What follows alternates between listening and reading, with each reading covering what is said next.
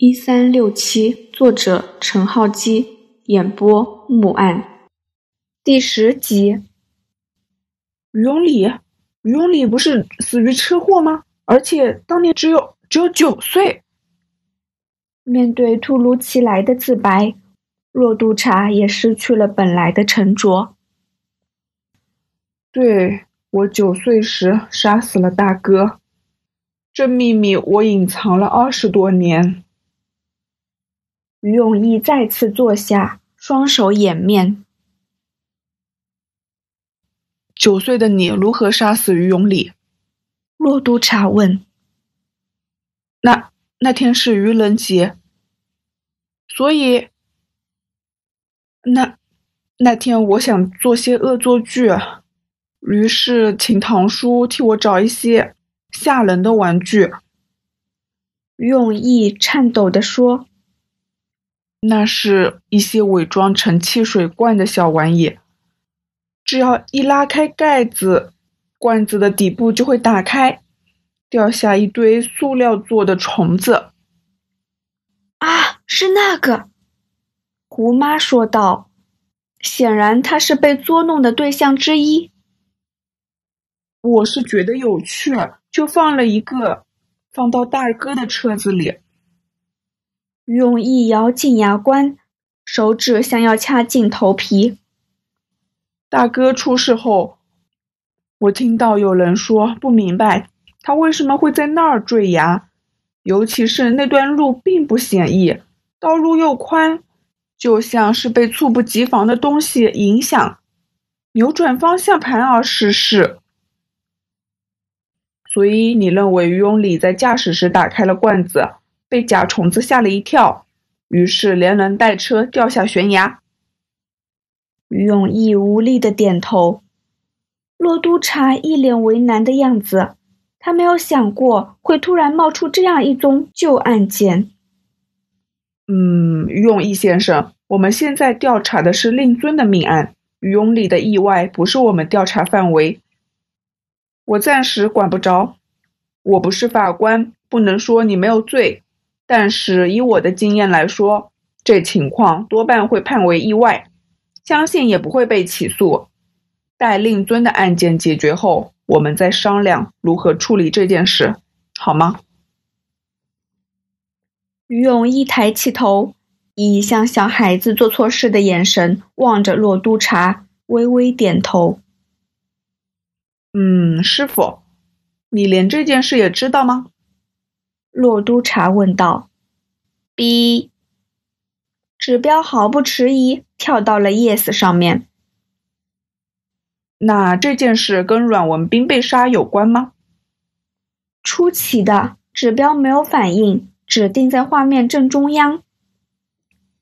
师傅，于千楼被强暴，生下于永礼意外去世，这些事情跟阮文斌被杀一案有关吗？指标再次在中线摇摆，众人也理解这是或许的意思。或许，师傅，你看到细节中的破绽和矛盾，发现谜团，所以特地提出来证明自己的推论无误。B，就像一位喜欢解谜、炫耀推理能力的侦探，透过机器吐出一个是。妈的，你这老不死的，就是要挖人家伤疤是吗？于永莲激动地站起来，为了满足你的好奇心，就要公然地侮辱我妈，让你们这些外人戴着有色眼镜来对我母亲指指点点。于永莲先生，请你冷静一些。洛督察答圆场，我为我师父说声抱歉，希望各位谅解，师父不会错过每一个疑点，所以才会想证明刚才那些事情的正确性，毕竟他也判定凶手是于家的成员之一，于家的过去就有可能跟案情相关，我想他应该已经了解了整件案子的来龙去脉，知道犯人。B，还没等洛督察说完，电脑已经传来了一个肯定的答复。是知道谁是犯人了？说话的是阿生。B， 让他说出犯人的名字吧。胡妈说，不，在确认名字前，我想先确认证据。骆督察说，没有足够的证据指出谁是凶手也是于事无补，借此狡辩，到头来只有一些不实在的互相猜忌。B， 老侦探就像同意徒弟的说法，骆督察这想法继承自关警官，他年轻时就不下一次被教训，指出犯人有何难处，难处是要让犯人无话可说，乖乖认罪呢。师傅，从刚才告诉你的资料里，有犯人留下的破绽吗？ B， 有破绽吗？阿生说，我看到一堆线索，但就是看不到有什么破绽啊，而且死者又没有留下什么死前讯息。 B， 这一声好像来得特别响亮。死前讯息？骆督察说。 B， 电脑传来再一次的肯定。有死前讯息吗？骆督察奇道，他翻开笔记本说，是相簿吗？可是我们在相簿里找不到线索。嘟嘟，这一个不字令人不知道是指死前讯息不在相簿，还是警方在相簿找不到线索是不对的。死前讯息在相簿吗？骆督察再次问道。嘟嘟，答案是否。是死者留在身上的痕迹？阿生问。嘟嘟，是血迹吗？阿生再问。嘟嘟，阿生，我们根本没有提过血迹如何啊？哦，对啊，那是房间中的物件吗？嘟嘟，竟然不是房间中的物件？阿生讶异地说，那么是在房间外面的物件吧？阿生，你这不是废话吗？既然不是在房间里的物件，那肯定在房间外。嘟嘟，电脑传来的 no 打断了骆督察的话。咦？众人露出了惊讶的表情。怎么可能？于永莲说，房间内和房间外加起来就是全部的可能，哪有什么东西既不在房间里也不在房间外？是在房间上吗？唐叔插嘴道。嘟嘟，这一声就像是好尝试，可惜不对。没有什么东西不在房间里也不在房间外啊！于永莲嚷道。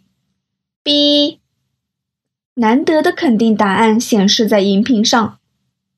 没有。骆督察一副沉思中的样子。他说，师傅，你想说的是其实死者没有留下死前讯息。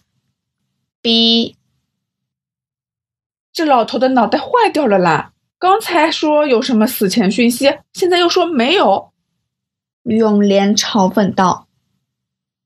不，我明白师傅的意思了。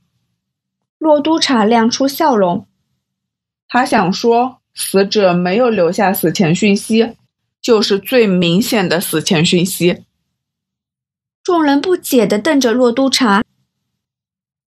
我们最初以为凶手是强盗，这种情况下死者是无法留下死亡讯息的，因为他并不认识犯人，不知道该留下什么。可是经过调查后，我们发现犯人是死者的家人，那么死者就应该知道可以留下什么简单明确的讯息。骆督察瞥了床上的老侦探一眼，继续说，再来就是客观条件，首先是死者有没有能力去留下一字一句。死者腹部被鱼镖刺中，大量失血，就算他找不到笔，用手指沾血也可以留下指出凶手的线索。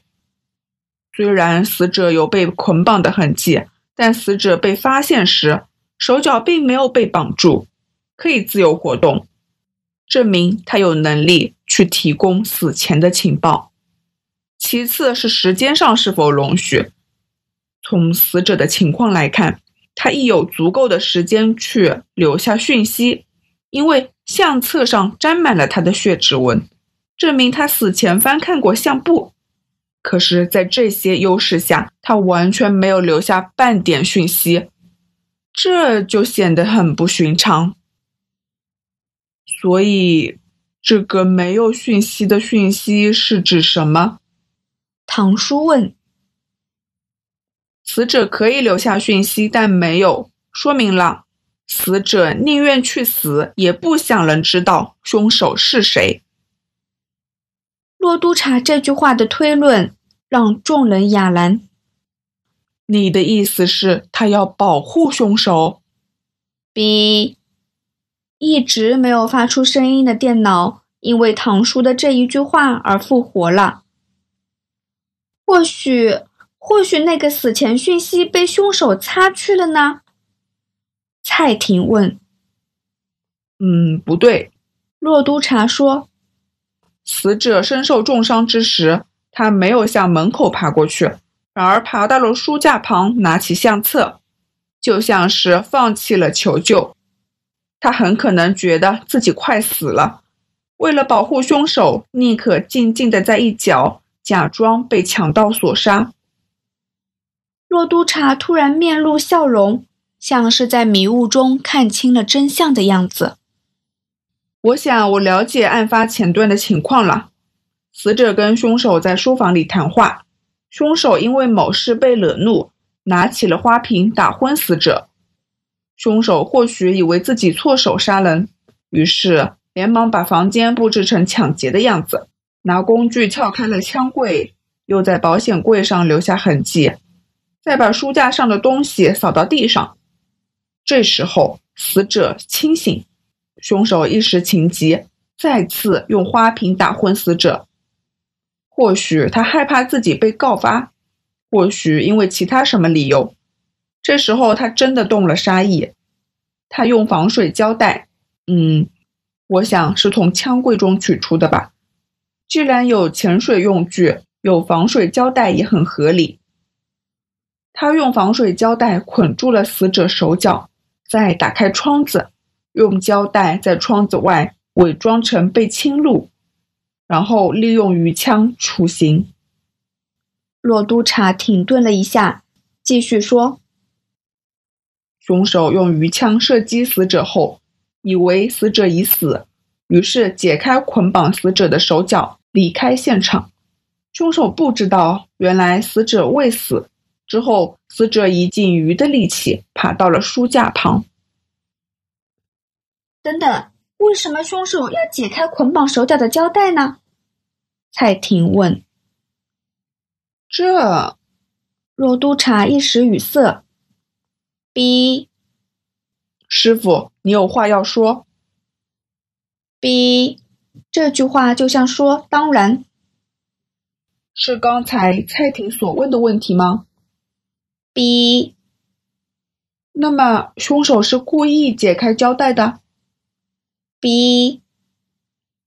凶手这样做是为了转移视线吗？